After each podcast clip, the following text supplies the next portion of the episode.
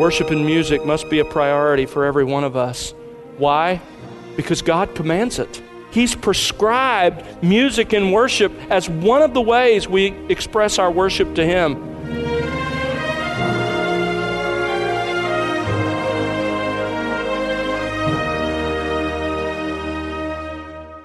Welcome to The Word Unleashed with Tom Pennington. Tom is pastor teacher at Countryside Bible Church in Southlake, Texas.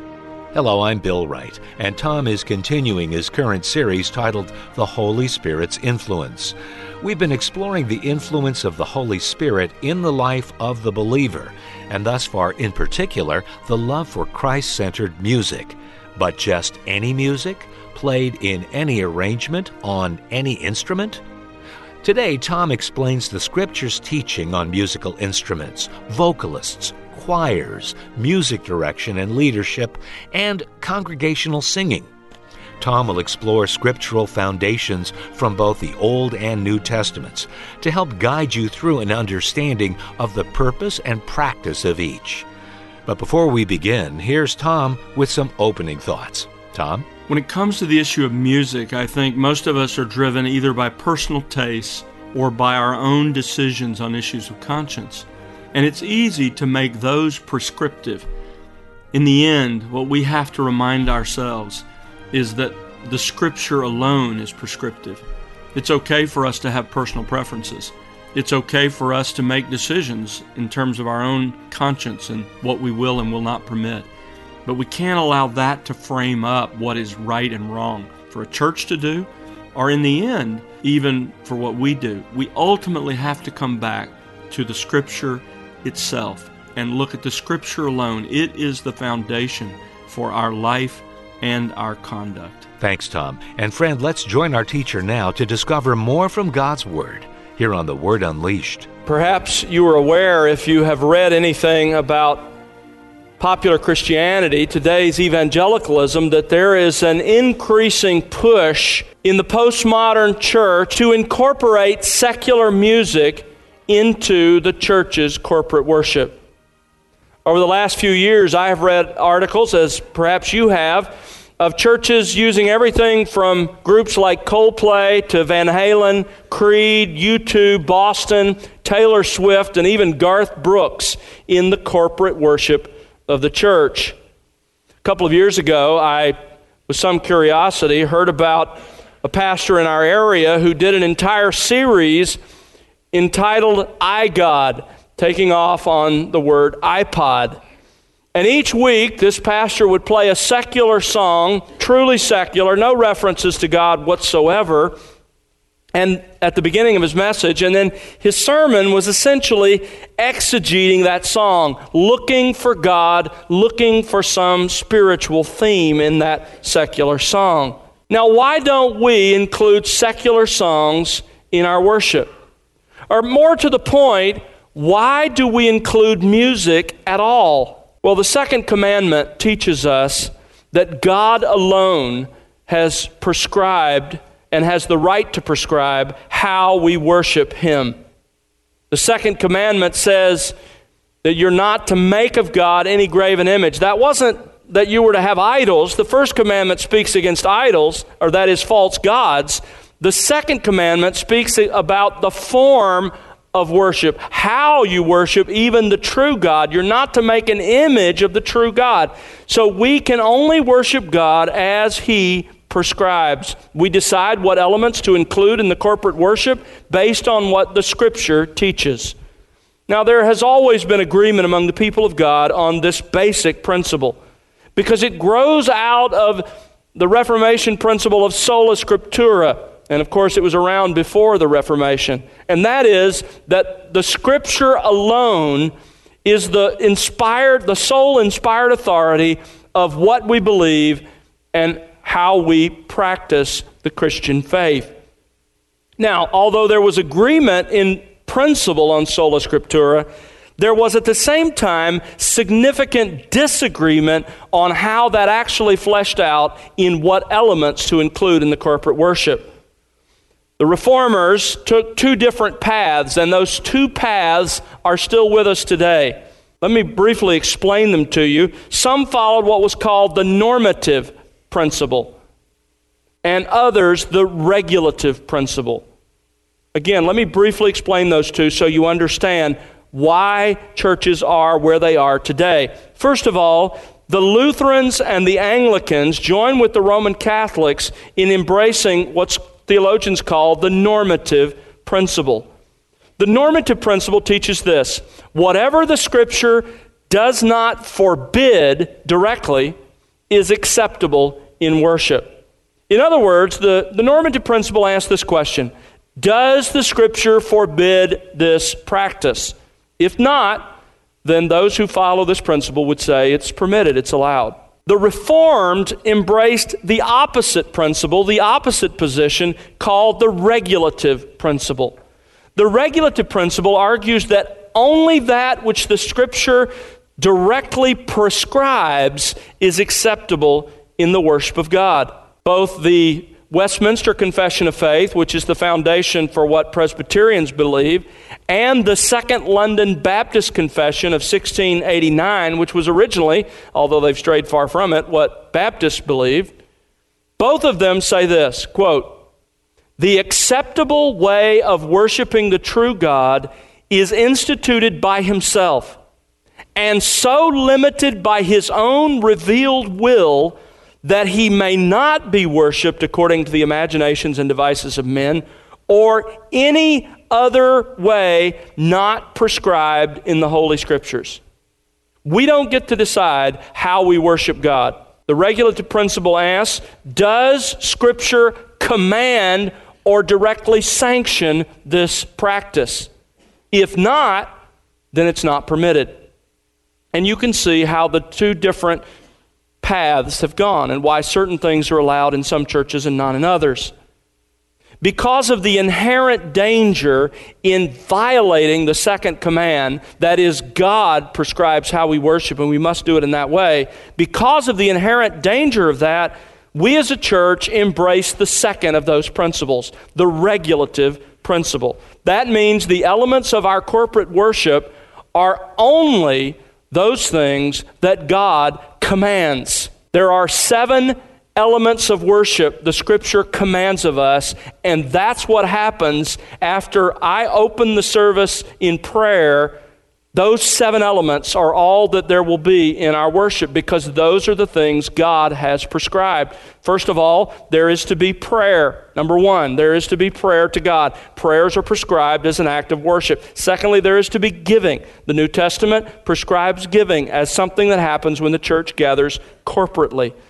Third, there is to be the reading of Scripture. Fourth, there is to be the teaching of Scripture. Fifth, there is to occasionally be baptism, one of the ordinances prescribed by Christ. Sixth, there is to be the Lord's table. And then number seven, there is to be worship in music. Those seven elements are the elements that are directly prescribed, directly commanded by God for the church to do when it gathers together. To add anything to that is to risk violating the second commandment and worshiping God in a way that He has not prescribed. When we do those seven things and when we do them with the right heart, it honors God because it follows His own specific commands for our worship. Understand this God's people sing in worship because He Himself has prescribed and commanded it to be part of the worship we return to Him. That's what Paul wanted the Ephesians to understand in Ephesians chapter 5. So in Ephesians chapter 5, verse 19, Paul addresses this issue of music in the church. Now, turn there with me to Ephesians chapter 5. And just to remind you of the context, in verse 18, Paul has just told us that if we're going to walk in biblical wisdom, we must be filled by the Spirit. Look at verse 18. And do not get drunk with wine for that is dissipation, but be filled with or by the Spirit. As we have seen, that means that we must allow the Spirit of God to fill us with a deep understanding of the Word of God so that the Word directs and controls our thoughts and our attitudes and our actions. The Spirit is the agent that fills us, and He fills us, according to the parallel passage in Colossians 3, with the Scripture. We're to be under the influence of the Spirit. Now, to be under the influence of the Spirit is to have certain effects of that influence. Just as in the first half of the verse, to be under the influence of alcohol produces certain effects, to be under the influence of the Spirit produces different effects. There are three primary effects or consequences or results of being under the influence of the Spirit, and you see them in verses 19 to 21. Number one is a love for God centered music in verse 19. Secondly, a pattern of thankfulness in verse 20. And thirdly, a heart of submission in verse 21. Those things will be present in the life of a person who is filled by the Spirit with the Scripture, where there is a rich indwelling of the Word of God in a believer's life. Now, we're looking at the first primary result or consequence of being filled by the Spirit with the Word. It is a love for God centered music. Look at verse 19. Speaking to one another in psalms and hymns and spiritual songs, singing and making melody with your heart to the Lord. Now, notice that the word speaking is a participle, as is singing and making melody later in the verse. Those participles all modify the main verb, which is in the previous verse be filled by the Spirit.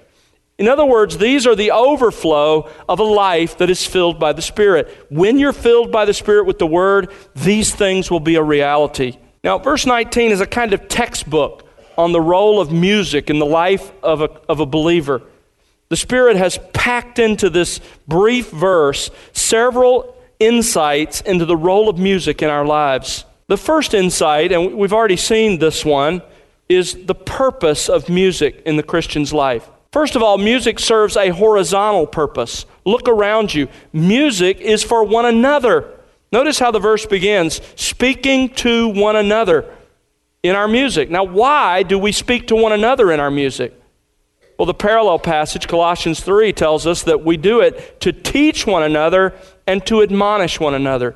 The lyrics of the songs we sing teach us the truth about God and His Word that's why it's so important we choose the right songs.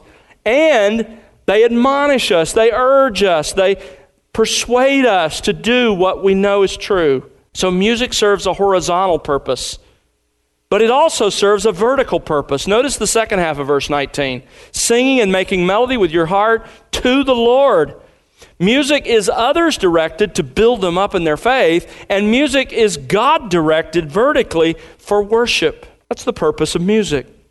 Now, there's a second insight that we've already seen as well in this verse about music, and that is the variety of music in the Christian's life. In verse 19 here, Paul identifies three types or kinds of lyrics that are acceptable in the worship of God psalms, hymns, and spiritual songs. Psalms refers primarily to the Old Testament Psalter, the book of Psalms and to the later songs that arise out of its poetry or that use the Psalms as a pattern. That's the Psalms. Hymns are those spiritual songs that set forth the truth about God and are actually usually addressed to God. This morning we sang Fairest Lord Jesus, and it was addressed directly to Christ. That is a hymn. It's praise of God addressed to God. Spiritual songs refers to music that is neither psalms nor hymns, but has a biblically solid spiritual message. These are often songs about our own experience.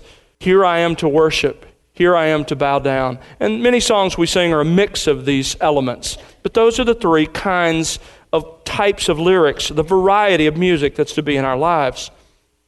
Now, today we come to a third insight about music that's found in this verse and that is the instruments for music in the Christian's life. The instruments for music in the Christian's life. First, and most obviously, the human voice. The human voice. Notice verse 19 begins speaking to one another in psalms and hymns and spiritual songs and singing. Obviously, to speak is to use the human voice. And the Greek word that's translated singing here is the normal word for using the human voice in music. Now, I'm not going to belabor this point because it's not disputed. No one argues that we as individuals uh, shouldn't sing. So you understand this, and this is what the scripture teaches. The human voice is an acceptable instrument in the worship of God. But the scripture also teaches another category of instruments that are acceptable in the worship of God, and it's this all musical instruments. Not only the human voice, but all musical instruments. Now, I'm going to come back to Ephesians 5 because I think we'll see it here as well. But first, I want to go back and look at the Old Testament pattern for including musical instruments in the corporate worship of God. If you go back, obviously, shortly after Adam, in the early generations after Adam, one of his descendants named Jubal invented instruments. And undoubtedly, when the godly line of Seth began there in Genesis 4, God's people began to use those instruments to worship him. But the first recorded example of musical instruments used in the worship of God is in Exodus chapter 15. You don't need to turn there, but in Exodus 15, you remember, God has just amazed the people of Israel at the Red Sea. You remember, He divided it for them. They walked through, you know, two million people walked through on dry land, and they get to the other side and they watch those walls of water still standing up. And here comes the Egyptian army through that break in the water, and God unleashes its fury and destroys the entire Egyptian army and they compose a song. It's called the Song of Moses, there in Exodus 15. And they sing it. And Exodus 15, verse 20, tells us that Miriam, Moses' sister, and others sang, and they sang accompanied by the playing of what's called the timbrel.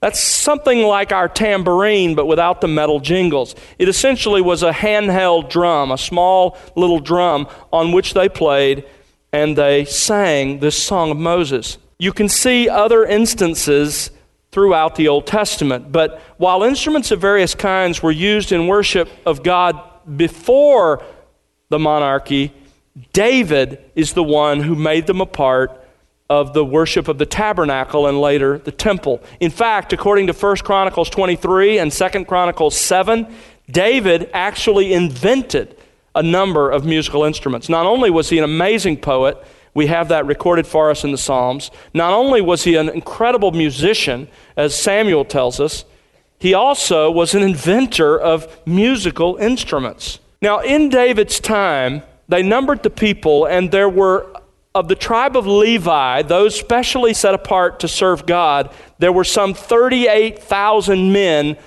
who were mature men. And those 38,000 were to serve God in the temple.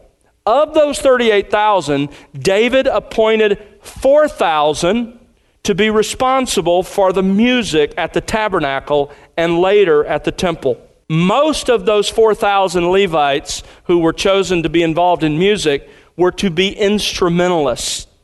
David spoke to the chiefs of the Levites to appoint their relatives, the singers, with instruments of music harps, lyres, loud sounding cymbals to raise shouts of joy. 1 Chronicles 23 5. 4,000 were praising the Lord with the instruments which David made for giving praise. Now, when did they play?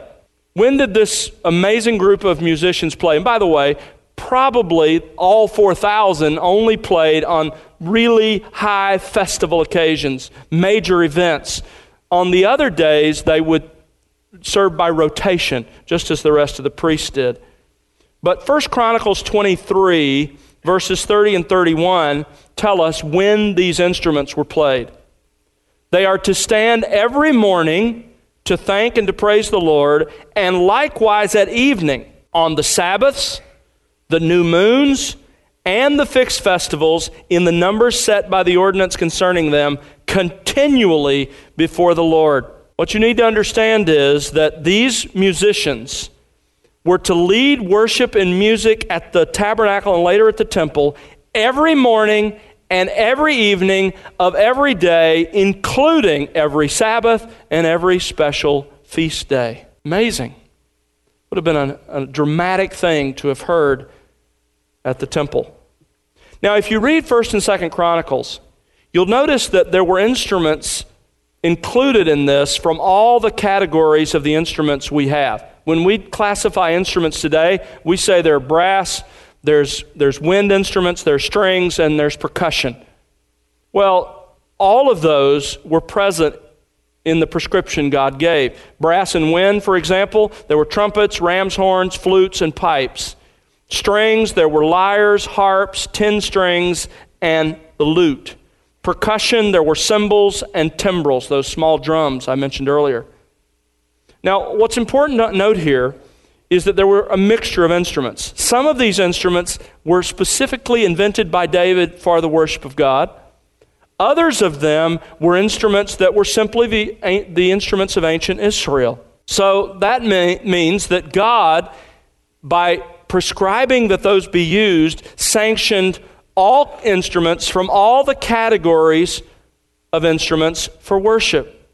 Now, that's a very important thing for us to get into our heads. Let me just say, I understand that there are certain instruments each of us like more than we like others. There are others we don't like. And that's okay. We can all have our own opinions. But biblically, understand this there are no instruments that are off limits in the worship of God. Trumpets and timpanis, violins and violas, drums, guitars, and organs are all acceptable in the worship of God. So if there's one of those or more that you have trouble with, understand that's your personal preference. That is not a biblical warrant. So there's this amazing variety of instruments. Now, when you look at the Old Testament pattern, in addition to the orchestra, you see choirs and vocalists who were set apart from the congregation, prescribed by God to be part of Israel's worship. Of those 4,000 Levite musicians I mentioned earlier, 288 of them were to be a huge choir. Look at 1 Chronicles. 1 Chronicles chapter 25. 1 Chronicles 25, and notice verse 5. You have the children of Heman, the king's seer. There were 14 sons and three daughters. They were in some kind of a supervisory role. Verse 6 All of these were under the direction of their father to sing in the house of the Lord with cymbals and harps and lyres for the service of the house of God. Asaph, Jeduthun, and Heman were under the direction of the king. Their number, who were trained in singing to the Lord with their relatives, all who were skillful, was 288. That's also a good target. 4,000 instrumentalists and 288 choir members. Now, notice in verse 5 that the choir that sang for the Lord was composed of both men and women. Also, if you fast forward to Ezra, Ezra chapter 2, there we're told there were 200 male and female singers. They were accomplished musicians. In fact, the Jewish Talmud says that the choir members involved in this had a five year training period before they were actually allowed to sing. It's interesting as well when you look at this that God appointed music directors to lead the musical element of the corporate worship of ancient Israel. At the return of the ark, flip back just a few pages to 1 Chronicles 15. At the return of the ark, you see this beginning when they're getting ready for the, the real tabernacle worship and eventually the temple. There's a music director. 1 Chronicles 15, verse 22, tells us about his qualifications. Chenaniah, the chief of the Levites, was in charge of the singing. He gave instruction in singing because he was skillful. There's his qualification for this job. And notice in verse 27, you see his job description. Now, and this is again describing the bringing of the ark to Jerusalem. Now, David was clothed with a robe of fine linen with all the Levites who were carrying the ark, and the singers, and Chenaniah, the leader of the singing, with the singers. David also wore an ephod of linen. So you have this musical director. Now, if you fast forward, that David now lived about a thousand years before Christ.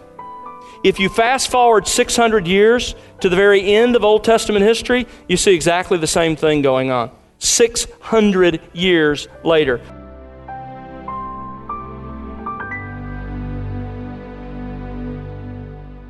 That's Tom Pennington here on The Word Unleashed with part 5 of his current series, The Holy Spirit's Influence. Tom will have part 6 for you on our next program. Do join us then. Well, it's our prayer that you'll be enriched by the expository teaching of God's Word here on The Word Unleashed. We'd love to hear your story and how God is enriching you in your walk with Christ through this ministry. Write to us, won't you? Our address is listeners at thewordunleashed.org. Again, that's listeners at thewordunleashed.org. Or you can call us at 1 877 577 WORD. And be sure to connect with us on social at The Word Unleashed. You know, The Word Unleashed is made possible because of the prayers and financial gifts of individuals like you. Please consider partnering with us. You can find out how to do that by visiting thewordunleashed.org. That's thewordunleashed.org. And now for Tom Pennington and the entire team, I'm Bill Wright. Thanks for listening to The Word Unleashed, exalting God's glory explaining God's truth.